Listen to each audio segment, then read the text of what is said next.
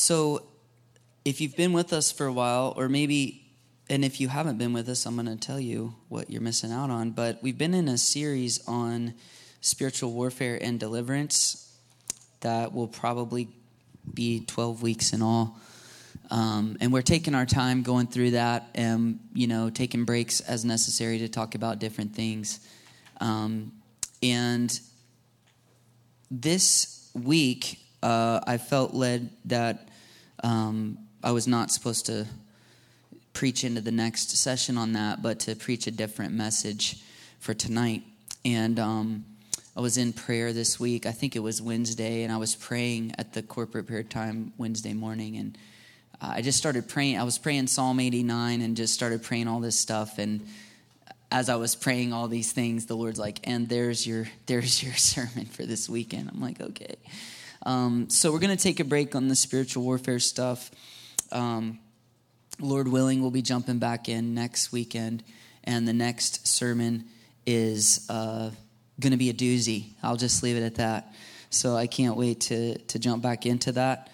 Um, I want to talk to you tonight um, with this message that I'm calling "Trusting God in the Process." Trusting God in the process. I want to read a couple scriptures: Isaiah 11, 1 and John 15, 1 through 8. So Isaiah 11, verse 1 says, A shoot will come up from the stump of Jesse. From his roots, a branch will bear fruit. Have you ever seen a, a shoot that comes up from a stump? I think it's one of the last pictures I put on there. I wasn't going to show it at this point, but go ahead and put that up if you have it. The the shoot. This it looks something like this. We see them often when we go to cut down a Christmas tree every year. You can see a lot of these little shoots coming up out of the ones that were cut down the year before. And what blows me away if you think about God's actually talking about the nation of Israel was this glorious tree or glorious vine, massive and just beautiful. And it gets cut down completely. Um, prophetically speaking about the captivity of Babylon. And a shoot will come out of the stump of Jesse, which is David's father. So it's referencing the lineage of David. A shoot, one green little twig. And, and if you saw that walking through the woods, would you ever think, like, what chances or what hope would you have that that little shoot would ever grow back into a glorious tree? you would probably think, oh no, something's to come along and trample that. It's so tender, it's so weak, it's so fragile. And yet, speaking of Jesus, God says a shoot's going to come out of the stump, and the shoot that comes out will be the greatest vine, the greatest tree that's ever existed. He's, of course, speaking of Jesus.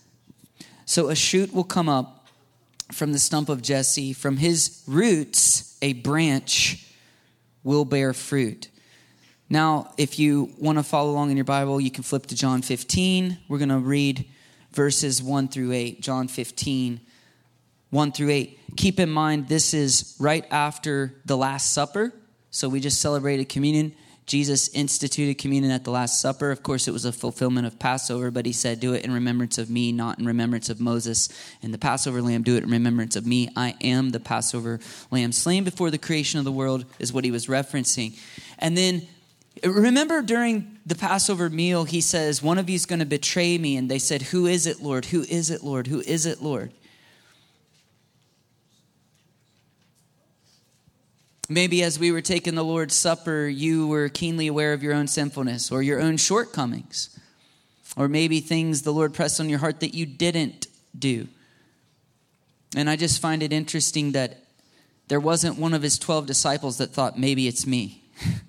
because they're all keenly aware of their own shortcomings. He said, It's the one I dip this bread in the bowl and hand it to. And he dipped the bread, which signified his body and his blood, and he gave it to Judas. And what he was saying is, I died for you too. Gonna die for you too, you know? Gives it to him. Prophetic, prophesying grace over him. I'm dying for you too. But of course, Judas didn't receive it. He, he went out and he betrayed Jesus. They leave the Last Supper and they go out on their way to the Mount of Olives to Gethsemane, which is at the foot And many scholars believe they're walking through a vineyard on the way to Gethsemane, which is the garden at the foot of the Mount of Olives, where the wine press is, or the olive press is, rather. And as they're walking through this vineyard, he begins to teach. Now, John, think about the four Gospels. John has 21 chapters, chapters 14 through 19 or so, 18, 19, somewhere in there, cover this last conversation. Like three or four chapters on Jesus' final conversation before the cross. And this is John 15 in the middle of that. I'm going to read it, verses 1 through 8. He says, I am the true vine, and my Father is the gardener, or perhaps another translation would say the vine dresser. He cuts off every branch in me that bears no fruit, while every branch that does bear fruit, he prunes so it will be even more fruitful. You are already clean because of the word I have spoken to you. So, Jesus is talking about pruning the pruning of the vine, the pruning of the branches. And right after this verse on pruning, I want you to just think about and consider and notice how many times he says remain or abide or wait in me. Remain in me, abide in me. Abide means to wait and to hold fast. To not, the word means do not depart. Do not depart. And consider how many times he says this right after he talks about pruning. Verse 4 Remain in me, and I also remain in you. No branch can bear fruit by itself. It must what? Remain in the vine. Neither can you bear fruit unless you remain in me. I am the vine, you are the branches. If you remain in me and I in you, you will bear much fruit. Apart from me, you can do nothing. If you do not remain in me. You are like a branch that is thrown away and withers. Such branches are picked up, thrown into the fire, and burned.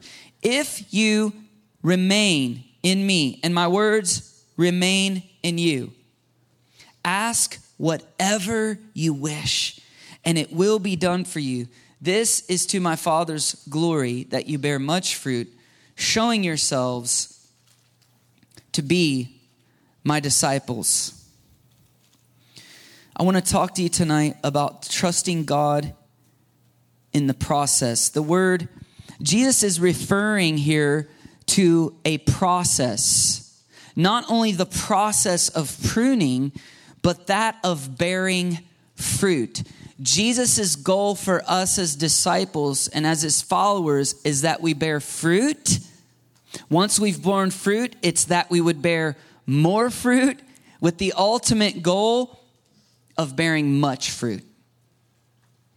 But if you want to bear much fruit as a follower of Jesus, that's his goal for you, by the way. If you want to, you know, your kingdom come, your will be done on earth as it is in heaven. If you want his will to be done, if you want to bear much fruit, if you want your church family to bear much fruit, there's a process. Look at your neighbor and tell them it's a process. The word process means a natural phenomenon marked by gradual changes that lead to a particular result. In other words, the natural process of growth and development. If you think about a vine or, or a vineyard, how does a vine come into being? There's a seed at some point, it's planted, it grows into a vine, right? There's a natural process. It sends out shoots, it sends out branches. Those branches grow buds, which eventually become the fruit that we enjoy, but it's a process. Another definition of process is a series of actions or steps to achieve a desired end.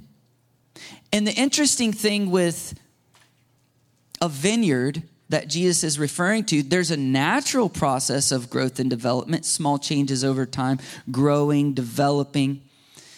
But then there's a vine dresser that comes and does a series of actions or steps to, to manipulate the natural process to bring about bearing much fruit. And so, in, when it comes to making wine or, or making grapes, bearing fruit in a vineyard, both definitions are at play. It's a process. I want you to consider how often God works through the process or the processes that He has set up in creation. Consider how often He works through these things. He created everything on earth to grow and develop, including us. Plants start as a seed, germinate, sprout, grow, ma- mature, bear fruit, and then the process starts all over again with every single generation, each year, season after season. The food that we eat, the reason we're alive, are because of the process. The process of food growing, of animals eating that food, and the processes that we do to make food, make plants and animals into food for us. That's the reason we're, we we're sustained and we're able to be here tonight. People, think about this. You and I, people. We start as a single cell. You could, the Bible would say a seed from the father called a sperm that you could say germinates or conceives in the egg of the mother. This creates a new single cell called a zygote. And from that, the person, so to speak, sprouts and grows and multiplies, goes through a process of development. They're born, they grow and develop some more.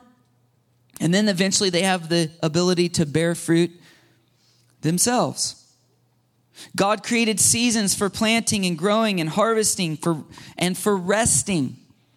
These seasons are called spring, summer, winter, fall. Ecclesiastes says there's a time for everything under the sun. It's part of the processes that God has developed. The first command in scripture is to go forth and multiply, fill the earth and subdue it. Fill the entire earth, Adam and Eve. Fill the entire earth, mankind. Fill it and subdue it. Bring it under your authority. How are they going to do that? It's not just going to go out and happen in one day.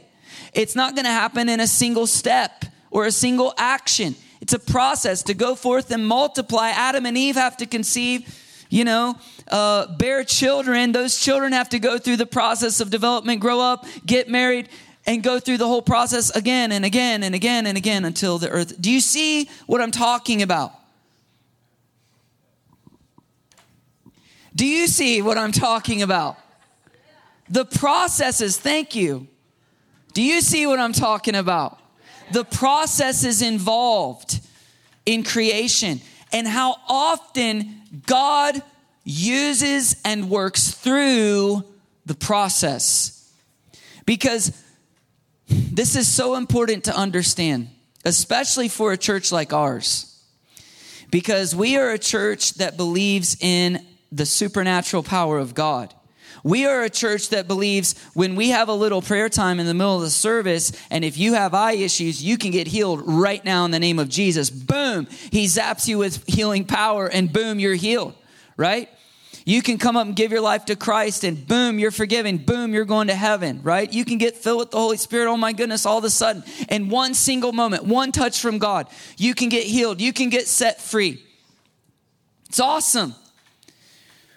God can intervene in a moment, touch somebody, and, and just do things that in one moment from a touch from God that that 27 years could never do in, in the natural, right? We know that. We believe in that. We go after that every single week. But by and large, in our lives, God usually works through the processes that He has set up. It's a process. Look at your neighbor and tell him. It's a process. Have you ever considered the process God went through to bring Jesus on the earth, he proclaimed it would happen in Genesis 3, verse 15. And yet, Jesus, the seed of man that would crush the head of the serpent, didn't come until thousands of years later. Caleb Hensley, in his sermon last week, talked about the Pax Romana and the Roman road and how it just conveniently was so perfectly positioned for the gospel to come forth that it could spread like wildfire because of uh, the way the, the, conditions were perfect. And so God announces in Genesis 3:15, but generations go by, generations and generations. And he brings about Moses and brings his people out of slavery. And he gives his word at Mount Sinai and develops a whole nation and gives the law so that people can conceive what sin is and the sacrificial system so we could try to somewhat understand how powerful what Jesus would do for us would be. And then when the conditions were right, he brought about Jesus. It's a process. And then in John 15, Jesus describes the process of pruning that God takes us through so we'll not just be fruitful, but even more fruitful, and so we can bear much fruit, which brings glory to God, by which we show ourselves or prove that's really what he's saying. You will prove you're my disciples when you bear much fruit, by the fruit that Jesus produces in our lives. He's the one that produces the fruit as we remain and abide in Him, but it's a process.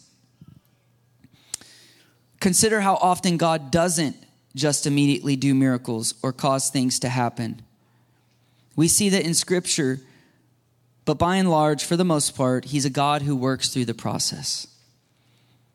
Mark 2, verse 22, Jesus said, No one pours new wine into old wineskins, otherwise, the wine will burst the skins, and both the wine and the wineskins will be ruined. No, they pour new wine into new wine skins. And he's, of course, referring what he came to do on the earth, what he came to bring on the earth. Jesus is saying, Hey, I'm new wine. I'm bringing new wine. I'm doing a new thing, so we need a new wine skin. So Jesus is the vine, we are the branches. He's looking for us to bear fruit. In fact, to bear more fruit, to bear much fruit.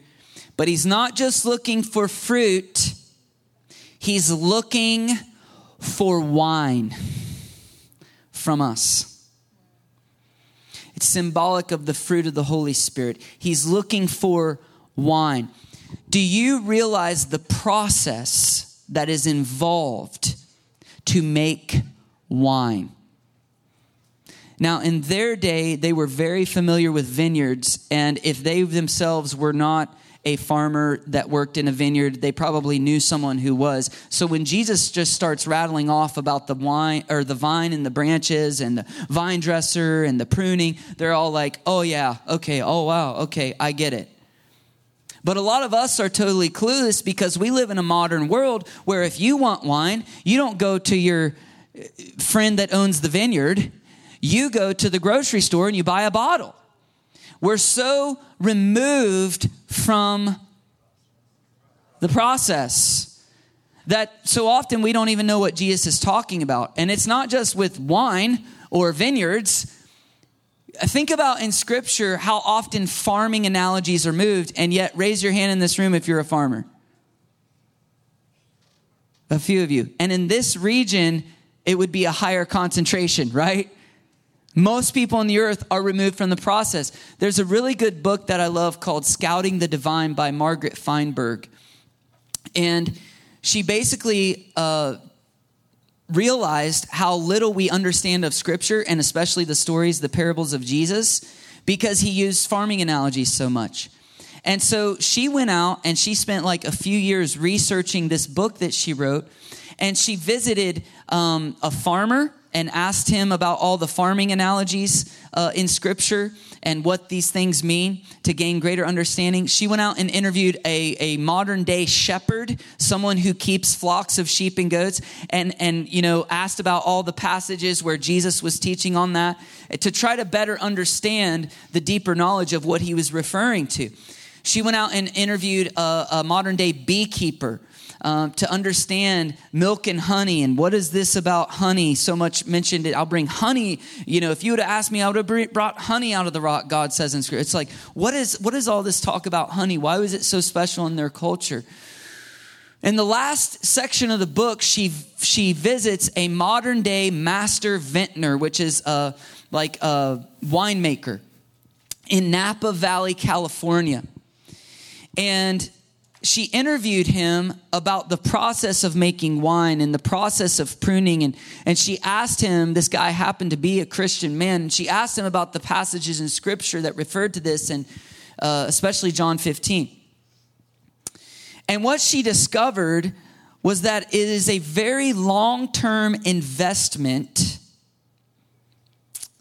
when it comes to planting a vineyard and making wine and I want to describe the process of winemaking to you, just so you have some greater appreciation for what Jesus is saying. And then I want to preach it a little bit to you from some things the Lord was giving me through this. So, when a vintner or a winemaker plants a new vine, I think we have a picture of like a vine. And yeah, just leave this picture up for most of the time that I talk. So this is what it's going to look like after it's grown a few years and it's been pruned. This one's probably, when they start out, I mean, they're very, very skinny, right? This trunk here, when you look at this, you think, oh, this is the vine and these are the branches. No, this right here, stopping about right here, that's the vine. It's just this small, little, gnarly little trunk.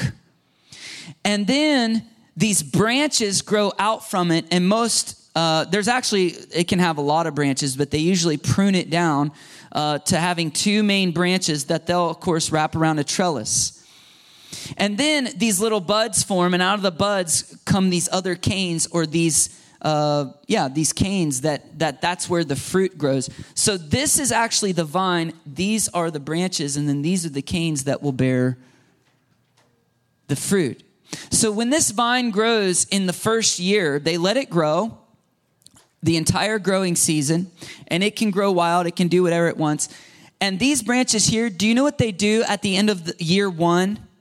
They don't just prune them a little bit, they cut them back almost all the way to the stump. Not quite all the way, but almost all the way.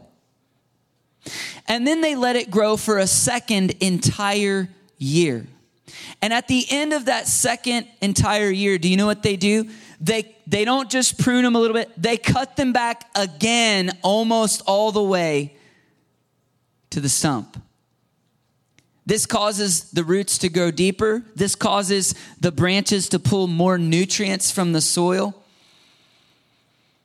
Then in year three, they let it grow again for another entire year. This is often the first year that it will bear some fruit. And do you know what they do with that fruit? I can imagine if you're investing in a vineyard, you're just like, man, I want the fruit. It takes three years to get it. You know what they do with that fruit in year three? They let it fall to the ground, they don't use it.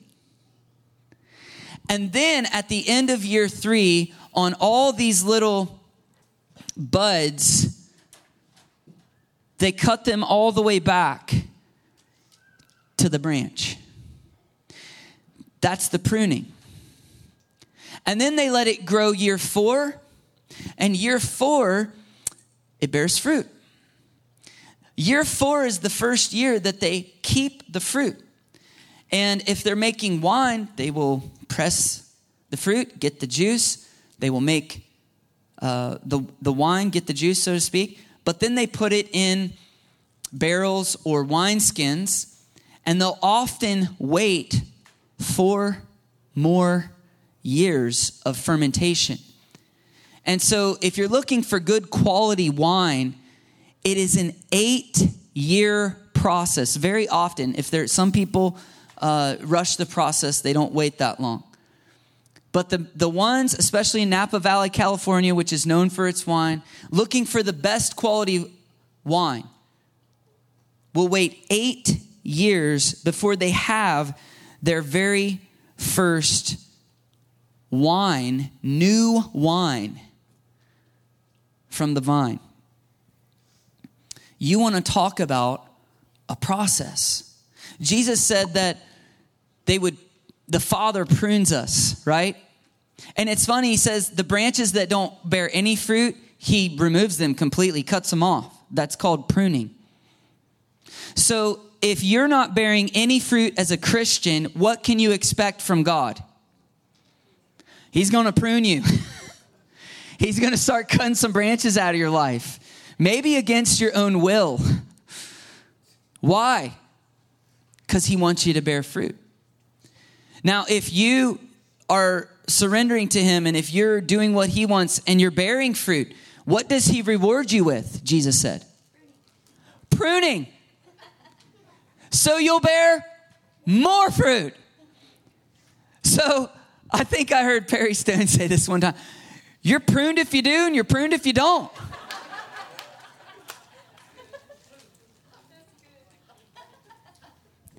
This is, I think we have a picture of them doing the pruning. Do you have the big picture, single picture of the pruning? So at the end of the growing season, this would be in the winter. By the way, there's spring, the planting or the season of growth. There's summer where it's growing. Then there's fall after the harvest. And this is what they end up looking like in winter. Did you know winter is a vital season for fruit bearing plants? Winter is the season of rest. But those plants, they're not just doing any, they're not just not doing anything in winter.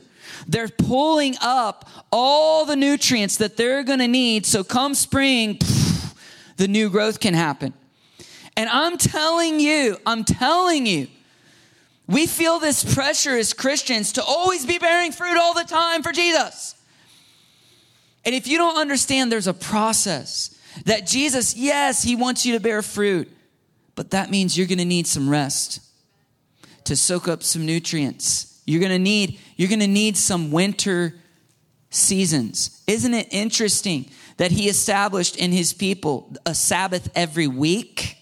Once a week, take a whole day off. Why? Rest, get replenished, get refueled. Rest in a greater way. Focus on the Lord. Focus on spirituality in a greater way on Sabbath than you do on the other weeks or the other days because you have time to focus on Him in a greater way. Did you know he established three entire weeks a year that they would take off of their normal work? And all the men would go up to Jerusalem and they would basically, uh, they would either take like plants and animals with them as offerings and to celebrate in the presence of God, or they would sell those uh, plants and animals, get money, and go up to Jerusalem. And it's basically like a week long man camp three times a year for a week. And God told him, Don't worry about your fields. I'll take care of them while you take a week off. Don't worry that other people are going to come and attack your family or your farm. I will protect them while you do what I want you to do. What I want you to do is rest for an entire week. And of course, the ladies are at home, and, and God did not want the ladies working the farm while the men were gone. Rest. You know, the women were having a women camp with the kids at home while the men went off and had a man camp with the men three weeks a year. God is the, the weekend was God's idea. If you enjoy the weekend and a day off, praise the Lord because it was his idea. The week long vacation was God's idea. Three weeks a year. And then every seventh year, he's like, don't do anything. Don't plant. Trust me. And modern scientists have proven that if most farmers don't do that because they are afraid that they will lose out and they can't do it. They think they can't do it, right? But God said, if you will trust me, I'm going to make the sixth year so bountiful that you'll live off of it in the seventh year. And modern scientists have proven if you would take a year off, guess what happens? All the nutrients get restored in the soil on the year off and the next year is more more bountiful. That's why farmers around here, they may not take a year off, but what do they do? Crop rotation. It's for the same principle. God knew all this. He knows how it works. He knows how the processes work that he set up. And listen, you can do your own thing and live your life how you want to, but if it's against how God has designed the world to work and your life to work, it's it's going to harm your life. You might think you're getting ahead working seven days a week, 12 hours a day. You will not be getting ahead eventually. Do you want to make a lot of money and be burnout and frustrated and hate your life? What's the point? Trust the Lord, trust the process. And so God weaves rest into our week, into our year, and even every seven years. He incorporated these seasons. And so this is the picture of the pruning. And so these branches grow every year. And so these are actually, there would be grapes on all of these at the end of the season. And then this is in the winter. This is in January or February. And in March is when the growth would start, in, if we're talking California or probably anywhere in the US. Do you know which of these branches up through here get pruned? All of them. And listen, here's what struck me as I was studying this this week. Do you know how often they do this? Every single year. Once a year, after the new growth, after the harvest, and it all looks like this, they go through and trim all of these back to here. And it's like starting over again. I wonder if God's ever pruned some things out of your life and it's been fruitful for you, and you're like, wow, it's like, like we do 21 days of prayer and fasting at the beginning of every January, and we're like, fast social media, fast this, fast that. I don't know about you. We've been doing that for 10, 11 years now. Every year, I feel like there's something that I'm like, you know what? I'm just going to live this way from now on. You know, like early on, it's like, oh, I'm going to not watch TV as much. And then after it was over, it's like, you know what? I'm just going to live that way from now on. And I feel like every year there's been something like that. And after you do that for a decade, it's like, wow, there's a whole lot of things that are good things that I just don't do or I'm not involved in. It's changed the way I eat. It, it, I'm a healthier person. Why? Because once a year we're refocusing on the Lord and we're like, we, we, we choose to allow Him to prune the things out. But man, we grow through that other year. You know, you see those, the fruit, you see the fruit in your life, but then you kind of drift and maybe you're like, okay, I'm going to go back to some of this, you know? And then eventually God's like, you need to reevaluate. you might need to prune that again. Let's cut that back again. And so pruning is something they do every single year. I wanted to make you aware of this process. And I wanted to talk to you about the pruning. And this is really the heart of the matter. All of this has just been explanation to give us an understanding so that we could arrive at this place. And this is really the heart of what I believe the Holy Spirit wants to speak to you.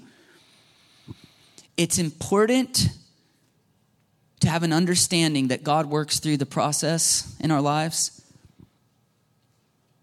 And it's important for you to have understanding on where you are in his process. And the reason it's important for you is because we're not like plants, which don't have free will and can't talk and can't make choices. They just grow and do what God created them to do. We have choice. We can choose to go along with God's process or not. And what I've learned is you can be right in the middle of God's process, right where He wants you. But if you don't understand that what's happening in your life at that moment, and I'll just say at the moment of pruning, if you don't understand that that's part of the process and this is a good thing, you can freak out a little bit. And those, nobody thinks about leaving their faith in the season of bearing a whole lot of fruit when times are good, things are successful. I just said, I just mentioned my coworker that I go to church and he asked questions. Next thing I know, he came to faith. I didn't hardly do anything. Woo! It's amazing. God just blessed me at my job. You know, I got a, I got a pay increase. God's awesome. Nobody's thinking about leaving Jesus in those moments.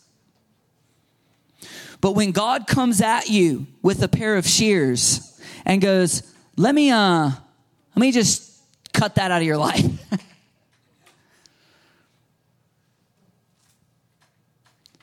Those are the moments when we're like, hold up, what's going on here? Did you catch the part? I'll never forget the first time I read that book and I read this master vintner talking about, oh, it's not just the pruning. The pruning is just like, oh, you know, little, you know, oh, here and there. Those first few years, you get cut back to a stump twice.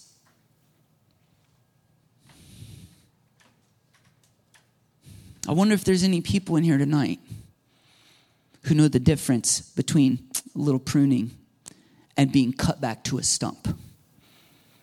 And man, I'm telling you, in the moments of your life when you get cut back to the stump, when your branch is about this tall, those are the moments when you're thinking, maybe God's not so good.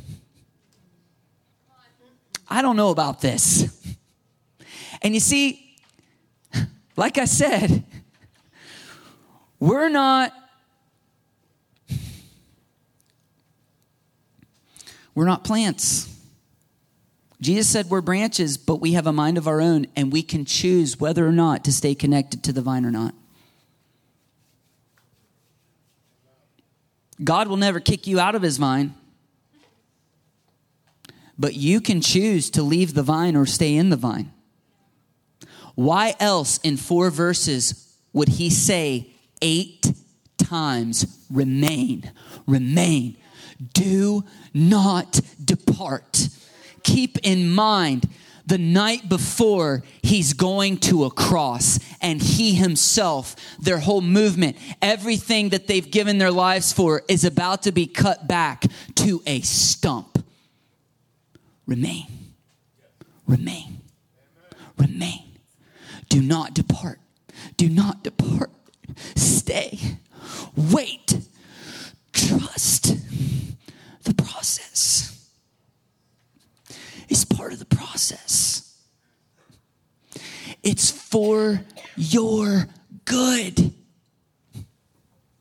The Father doesn't cut you back to cut you down. He cuts you back because it causes the branch to become more infused with the vine and it pulls more nutrients from the vine so that when the season of growth comes, when the spring comes, when the rains come, and I'm going to prophesy this to you tonight, they will come again. You will grow again. You will have joy again. It's part of the process. You're just in the moment where you've been cut back and you're wondering, is God still good? I don't understand, Lord. That's what hit me when I read Psalm 89 this week. It's a very long psalm. I'm not going to go into it. But Ezra, or Ethan, whatever his name is, who wrote this psalm, he's like, Oh Lord, I'll sing of the Lord's love forever. Let's start it out all happy. And you rose up David among your people and you bestowed strength on a man. Oh, David, he's awesome. You gave him all these promises. God, you said of David, and it's in quotation marks, the next several verses that, that you're going to bless him and his sons, the, the kingship won't depart from his son's line forever. It's going to go on forever, God.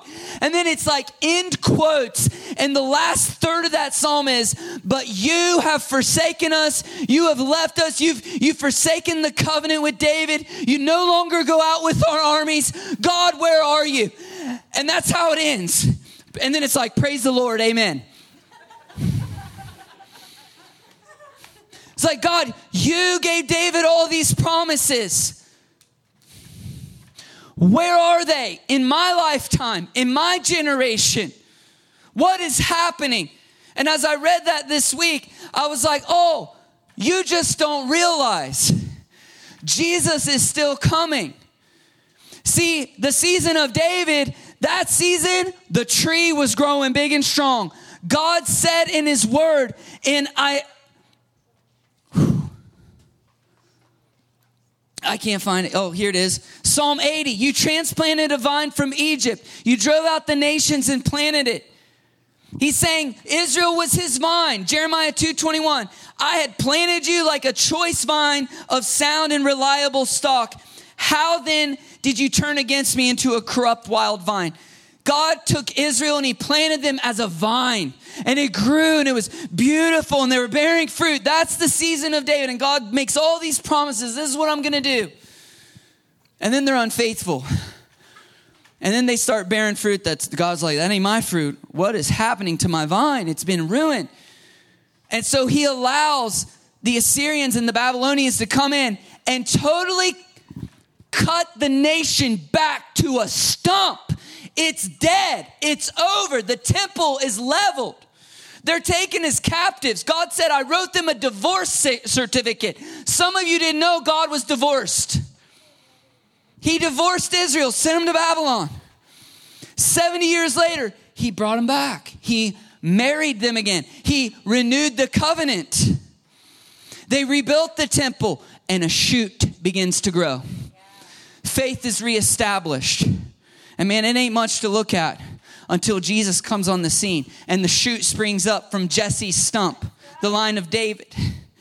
And he grows, and he grows in favor with God and man and stature and wisdom. And he begins his ministry in three short years. Oh my goodness, the greatest prophet Israel's ever seen. You know, was it Elijah that rose someone from the dead? He rose multiple people from the dead. They're like, he's way better than any prophet that's ever lived. He's healing the blind, he's opening deaf ears, he's feeding 5,000 with a few loaves. There's nothing ever been like this guy. It's all amazing. And then at the Last Supper, thousands of people are following him. He's famous all over. The tree is growing big and strong again. Woo! Time for the second cutting back he gets betrayed. And he'd been telling them, uh, they're going to, I'm going to be betrayed into the hands of the Pharisees and the Romans, and they're going to kill me, and three days later I'll rise again. And it literally, he literally told them that several different times, and it was like, whew. like it says they didn't understand what he was talking about. They couldn't conceive it. What are you talking about? When he washed his disciples' feet in John 13, he says, Listen, Right now, you don't understand what I'm doing, but later you will. Why? Because it's a process. Because God's not trying to get you to learn everything in one day or in one sermon. Praise God. Sometimes I feel like I have to get there. That's why I preach for two hours sometimes. God's like, no, not, you don't have to learn it all in one night, in one go. It's a process. And man, in those moments when you're cut back to the stump, that's when it's hardest to trust the Lord in the process. That's why it's really good to not just read scripture. It's so good to read scripture. But especially if you're someone, if you're sold out and you're like, I'm going to be obedient to Jesus no matter what, it's really good to keep a journal, to keep your own prophetic history with the Lord and write it down, especially when it comes to major decisions. Write it all down, get confirmation. You write it down. Okay, we're doing this. You make a decision. Okay. And man, then you step out into the decision, and sometimes you're expecting, well, I've just done the Lord's will. I'm about to see crazy growth and tons of fruit. And sometimes you take that step and you risk everything and you go, whoa, and all of a sudden you get cut back to a stump and you're going, hold up. I didn't sign up for Stumpville. I'm looking for Fruitland. We're in Stumpville now. How did this happen? Pastor Jamie shared a great message about when we make our hope our expectation and we call it faith, how that can get us into trouble. Because if things happen that were not our hope and our expectation, then our faith fails sometimes because that was our faith was in this one specific way that God could have worked it out and he didn't. But don't confuse hope and faith. Faith is trusting God no matter what. It's confidence in God no matter what. Even when my expectation didn't happen the way I thought it would. There's a little girl named Ruby. If you would pray for her, her parents are friends of ours and they adopt her from Uganda, Africa, and she's been growing and flourishing.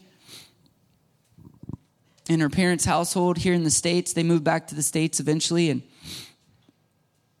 I think she had the second fastest mile or something like that in her, you know, junior high school or middle school or whatever it was. She's fast and out of nowhere starts having these leg problems, hip issues, and she has this some kind of degenerative hip thing at 11 she's 11 years old.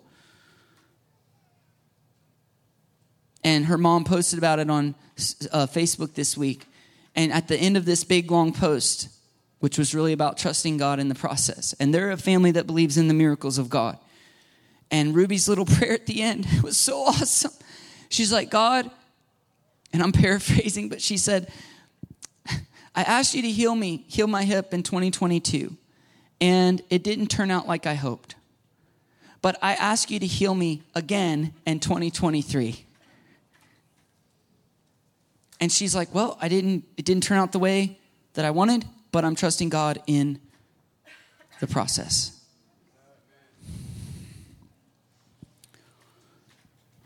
At the moment when his disciples are about to be cut down to nothing, pruned, you know, you got to realize Judas is one of their best friends. You know, when we just impersonally read scripture, we know from the beginning. It's like some of you, when you watch The Chosen, the moment Judas comes on the scene, you're like, you snake, you dog, get out of here. And you're like throwing dirt claws at your TV. And that's what we do when we read scripture. We're like, oh, Judas, one of you is going to betray me. You know, he said that a few times before the Last Supper. Why would he do that? The it just caused fear and confusion in his other disciples. The only reason I can think is it was a loving warning to Judas who was contemplating it the whole time. Don't do it. I know you're thinking about it. Don't do it. He was one of their best friends. You think they enjoyed watching him take his own life? He was apparently so good along with them that none of them knew it was him the whole time. And then he betrays Jesus, which was betraying them, and then he takes his own life. You want to talk about getting pruned, getting cut back. And then Jesus gets crucified, and everything is just black and hopeless. What is going on? And Jesus told him eight times remain, remain, remain, remain, remain. If you want to bear fruit, you will need to be pruned. And if you want to bear much fruit, you will need to be pruned even deeper. In his book, Secrets of the Vine, Bruce Wilkinson says there's two main types of pruning. It's what he calls early pruning, which happens early on in our faith journey, and deeper pruning, which happens later on in our walk with God. And he says it this way while early pruning is mostly about your outward activities and priorities. Mature pruning is about your values and personal identity. In this deeper pruning, he goes on to say, the pruning will intensify as God's shears cut closer to the core of who you are. And I have this right in my notes and I have it highlighted. And Kenton said it at the beginning of the service in that worship devotion. The further we go with God, the less we can take with us. I think it's interesting, and I think we do modern people a disservice when we give an invitation to Jesus as just raise your hand, you'll have all your sins forgiven. That's it. Just do that. Jesus started with his disciples, Come and follow me. And they knew what that meant. That's why, after they just met him, the biggest catch of their lives, they leave it all on the beach. The biggest catch of their lives, the most money they've ever made in a single day. And they leave it on the beach to follow him. He said later on, Whoever wants to be my disciple must take up their cross daily and follow me. One of his disciples, the one he loved, John, said in 1 John 2:15, "Do not love the world or anything in the world. If anyone loves the world, love of the Father is not in them." James 4 verse 4, the brother of Jesus wrote, "You adulterous people, don't you know that friendship with the world means enmity against God? Therefore, anyone who chooses to be a friend of the world becomes an enemy of God." When we present the gospel as just raise your hand, say a prayer, you get forgiven, the message we send is and you can just keep on right on living the life that you want to live. You know, keep your nose clean. Don't get in too much sin. You know, don't use drugs and, and don't uh, sleep around. And other than that, do, have fun, do whatever you want. And Jesus is really there to just help you out when you get in trouble. And that's a lot of modern American Christianity. But here's the disservice the Father disciplines those he loves. When we get disciplined by Father God, we start to think, does he even love me? He says in Hebrews 12, I don't discipline those that are not my sons. But everyone that is my son, I discipline. And discipline can mean stern correction. It could mean punishment not for your sins, but in the sense that I want you to remember this so that you don't do it again. Stern correction await those who leave the path, it says in Proverbs. And it can mean train like training, training, just growing in wisdom so you don't do stupid things anymore. But God does that to all of us. He prunes all of us. It's going to happen. And so we do this disservice when we present an easy gospel that's easy to receive because what happens is people like I want forgiveness but then I still live for myself. And then we put other things in the place of God, our own entertainments, our own hobbies. That's called idolatry. Anything that, Jesus. Do you know what the true essence of idolatry is? It's anything. It could be sinful or it could not be sinful. It could be a good thing, so to speak, that you're drawing your source of life from, your source of fulfillment from your peace, the things you go to to comfort yourself in the deepest places other than God. That's your idol. And so when I was a younger, more sinful man, I would go to sexual things or alcohol or marijuana to comfort myself, to get meaning and purpose out of life to even enjoy life, I would go to those things. It's an idol. Now, those were sinful things. Now, when I came back to Christ, I gave all that up. But then what did I start doing? This is, this is going to sound crazy to some of you. I started working out like six days a week and enjoyed it. And I was like, I'm going to run a marathon. I'm going to do an Ironman. I started doing triathlons. Yeah, yeah. Achieve, achieve, achieve, achieve one of those 21 day fasts in January, God told me one year, this was several years ago, He goes, I want you to stop working out. I'm like, what? I'm gonna lose fitness.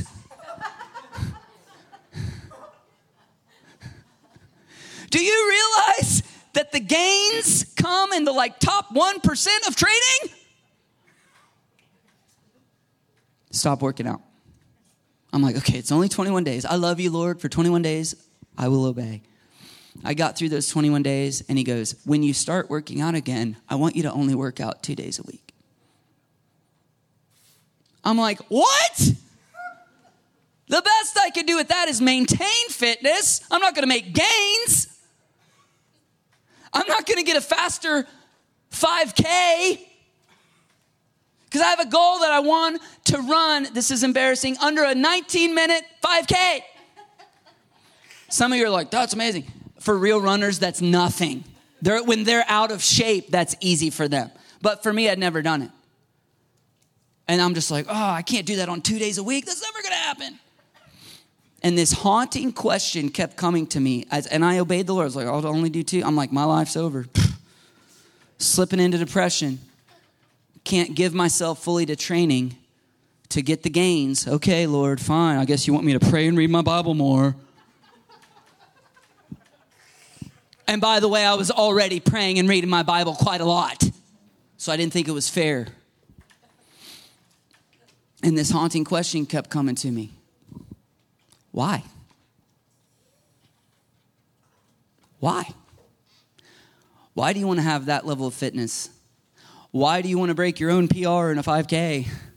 Why do you want to run a marathon? Why do you want to climb the highest mountain? Why do you want to do an Ironman one day? One day I'll do an Ironman, a ultra marathon. Why? Why? Why? Oh, so I can get the little sticker to put on the back of my car to say, I don't know if you're driving behind me today or not. Do you see the 26.2? That was me. I'm not going to say that, but you might ask about it. So I'm going to put the sticker humble. It's the humble brag. then one day I'll get the Iron Man sticker and I'll put it on there. And quietly and humbly, everyone will know what I've accomplished in my life. Isn't that stupid? Why? Is that going to be like your income? Are you providing for your family? Some guys do. Go for it. Awesome. No, this is my hobby and I was looking for significance in stupid, trivial things. Several years goes by. Can ask my wife after a season of fasting this year. I I didn't give a crud about working out for those years. I totally gave it all up. Several years goes by. After a season of fasting this year, the Lord tells me, you know, when you're done with this fast, you can start working out again. I was like, where? I'm like, I don't even want to. Like, what? I've lost all desire. He's like, yeah, it's not an idol anymore. Have at it. Do what you want. Anything you go to to get meaning, significance, comfort, other than Jesus is an idol. And if we present the easy gospel early on, what happens is that we get those things get wrapped up in our identity. And because Father God knows that sometimes our faith is too weak for him to say, give it all up, he'll just come in and go, hey, stop working out right now. What? The early pruning. Hey, just stop watching TV so much. Hey, just, yep, just listen, yep. We give some of those things up. We see the benefit and value. We see the fruit being produced. Now we're more willing. Now he's like, Do you know why I asked you to give that up? Because you've got a performance problem because there's three categories of sin, Aron, and yours is pride of life. You want to accomplish great things. You always have. You've always wanted to be the best at anything you do. Why? To accomplish greatness. Why? To prove to the world, to prove to yourself that you have meaning and significance through your own accomplishments. Oh, that's ugly. And God goes, now we're going to prune that, and that's a deeper cut. That's a deeper cut. Jesus just starts, the, hey, just come and. Uh, does everybody got, look under your seat. Do you see the cross? Everybody get a cross under your seat? Yeah, just get that out. If you want to follow Jesus, get your cross. I'm just kidding. There's no cross under there. It's proverbial. My words are spirit and they are life. Um, it's a proverbial, it's a spiritual cross. Sorry, I didn't mean to do that.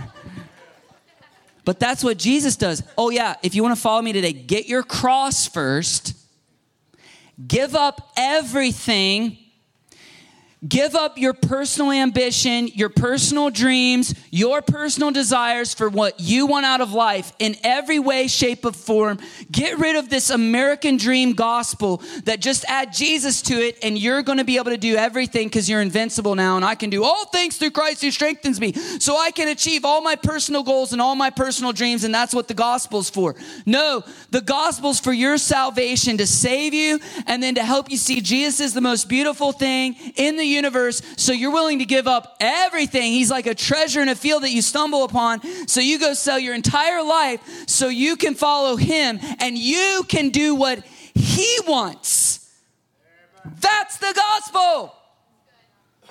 It's not you doing your dreams, it's you doing His work.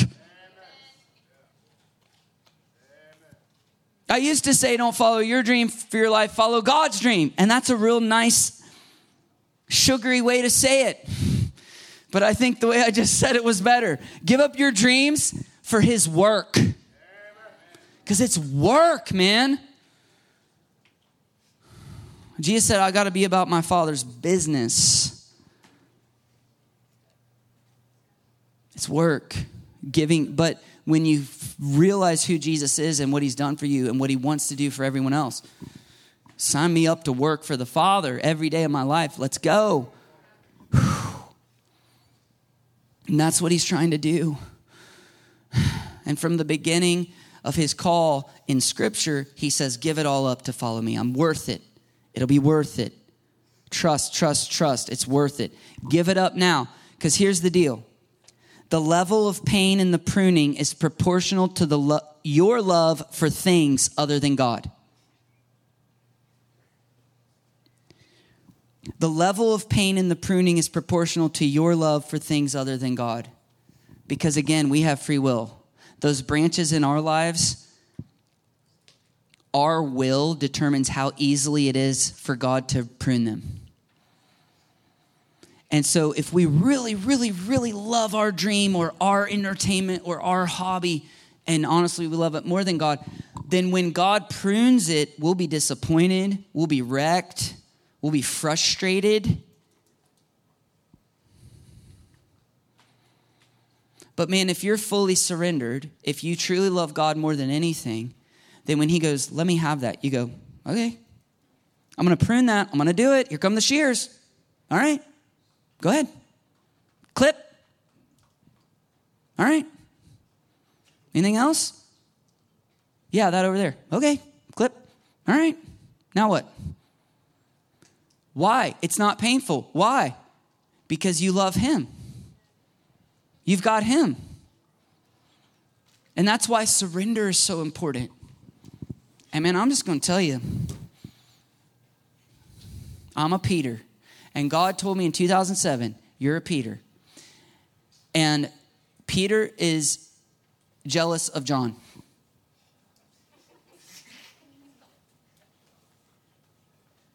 You know why? He's the one Jesus loves.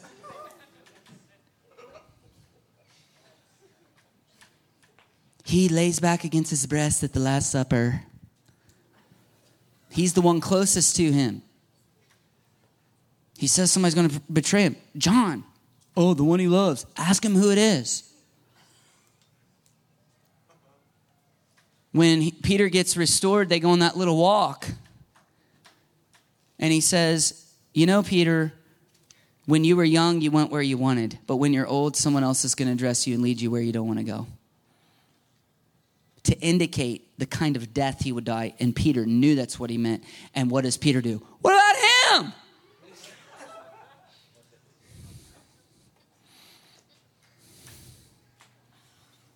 Peter was the one in the boat when he said, Put out to deep water for a catch.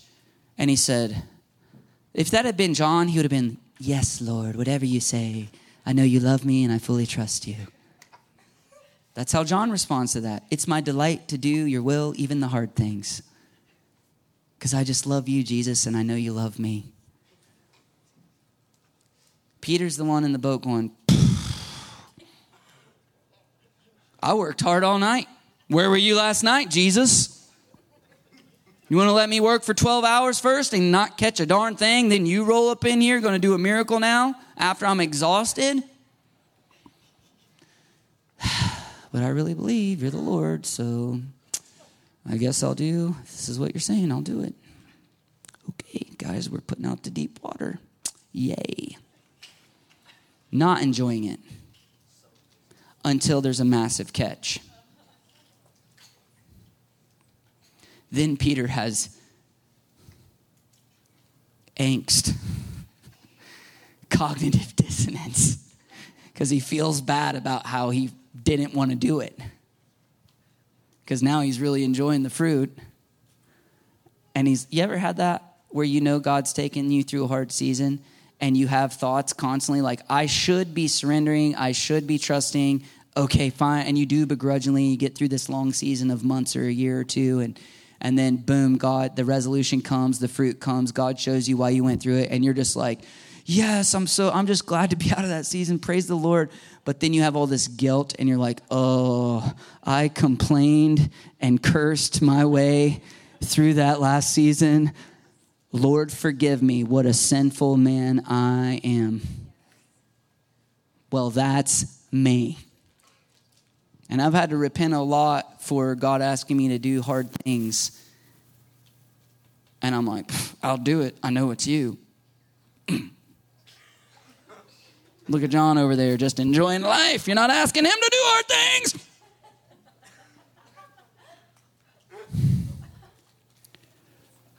I don't know why I told you all that. oh, I guess because it's been really painful when the Lord has pruned me in the past. And then he showed me, oh, the level of pain involved is how hold, how hard you're holding on to those things. It's actually a choice of your self will and whether you trust Him or not. And man, if He prunes you enough, you know, you get all broken and your brokenness humbles you. Man, it's just easier to trust God, guys. Because if you're a hard man like Peter, he will break you. He will break you because it's what's best for you. It's the good thing for you. But man, it's a lot harder. I tell my kids when I discipline them, I tell them to do something, and they're like, oh, I'm not doing that. And they all know what this means now. I go, well, we can do this the easy way or the hard way. And the easy way is they just listen and do it. But that when I say that, they know we are doing this, son. whether you want to or not. And if you don't, there's going to be really bad consequences for you, and then you'll do it. or you can just do it. And I just want to encourage you start trusting Him sooner. Because you will see the fruit, and that will teach you to trust Him more. Or He can break you, and you'll still appreciate it that he broke you. Because when he breaks you, he gives you the wisdom to know why it's good for you. And you like yourself better as a broken person. You're like, man, God broke me. That was totally him. He did it. And yet I'm thankful.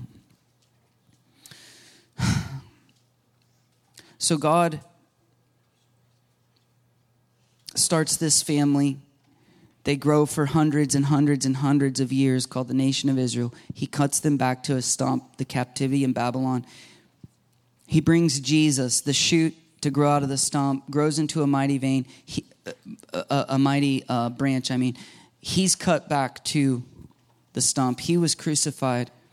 And out of that second cutting back, though, a new shoot grew, that of 120 disciples in an upper room they had been cut back too. They had been pruned of their pride and ambition. You ever notice after the cross, they're no longer arguing about who the greatest is? Yeah. It never happens again because they all got pruned. We all fell away. None of us are the greatest. Jesus is. They had to get pruned. They had been pruned of their ambition and wanting the kingdom to be the one that overthrew the physical Roman government and called down fire on towns that wouldn't believe or go along with them. They'd been pruned of all that, of realizing, they realized in that upper room that continuing to follow Jesus would result not in thrones on this earth, but on prisons, in prisons and executions. They had been cut back, but they chose Jesus. They chose to remain, remain, remain, remain, remain, remain, remain, remain. Do not depart. I mean, how much hope do you think they had in that upper room? Because again, he left 10 days earlier. He ascended to heaven. Now they're really on their own. He stopped appearing to them and giving them many convincing proofs he was alive. For 10 days, they're in an upper room. Do you know what I think they felt like in that upper room? Can you put the picture up of the stump with the shoot? I think they felt like this. But sometimes you despise even the shoot of hope in your life. You're like, man, I'm remaining. I'm remaining. But what good is it? Look at this. Look what's left. Look what's left.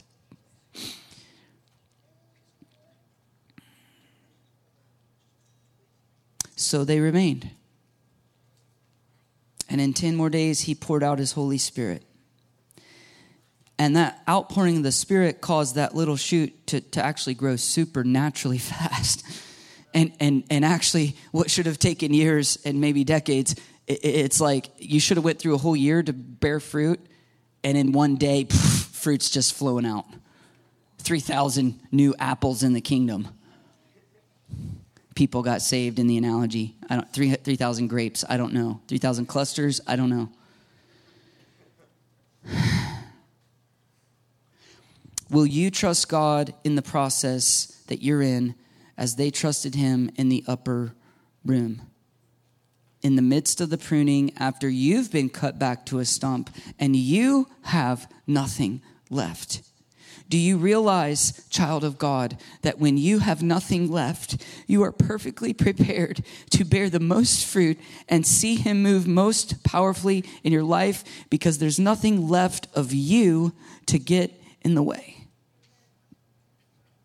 So you could say that we have the most to lose when we have the most going for us. But when we have nothing left, we have the most to gain. So trust Him. Be faithful in this season of pruning. When you feel as dead as a stump, look for the shoot of hope to spring up, that with Him all things are still possible. There is a hope against all hope. His name is Jesus. Trust Him in the process. You might be a stump right now, but it's part of the process. The Lord might be calling you to give up some things. Surrender willingly. You can trust Him you're on your way to greater fruitfulness, which also means greater friendship with God, greater satisfaction in God, greater contentment, greater fulfillment, and greater joy. I don't know about you. All the years pursuing what I wanted, I'm depressed, I'm anxious, I'm frustrated, I'm mad it's not happening over and over, year after year. I give everything up for Him, fullness of peace and joy. I'm not talking about salvation, by the way. I'm talking about my life as a Christian. I'm talking about my life as a pastor. All right, God, I'm all in. Who gives a, rip about any accomplishments or anything? I just want you. I just want to be obedient to what you say every day. That's it. Peace like a river floods my soul. Joy hope, faith in Him, not in circumstances or what I hope might happen, in Him. And man, sign me up. Sign me up for that. It's greater fruit. It's greater fruit. It's better quality fruit. Let me pray for you. God, I just thank you for the fruit bearers in this room because I feel like there's many fruit bearers in this room here tonight.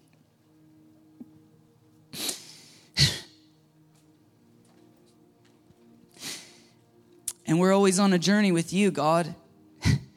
and those vines get pruned every year because you're always looking for better fruit and more fruit.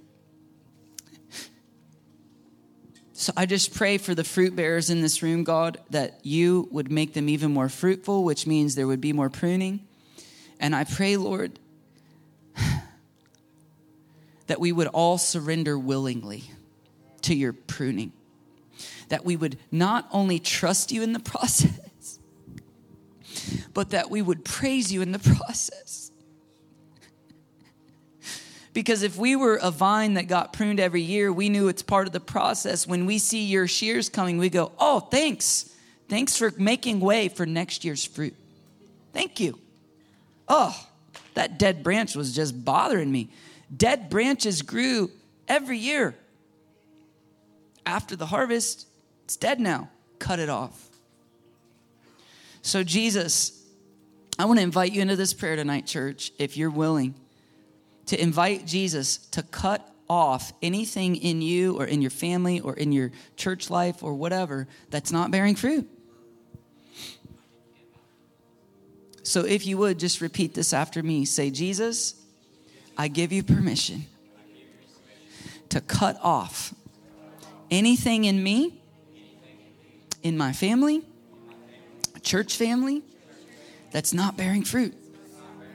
Anything that's not of you, or anything that's getting in the way of you. Anything I've put in your place, I surrender. And God, I ask that you would just do me the favor of letting me know it's you when that gets pruned from my life so I don't throw a hissy fit. and I can trust you and praise you. Thank you, Jesus, for your pruning. Amen. Amen.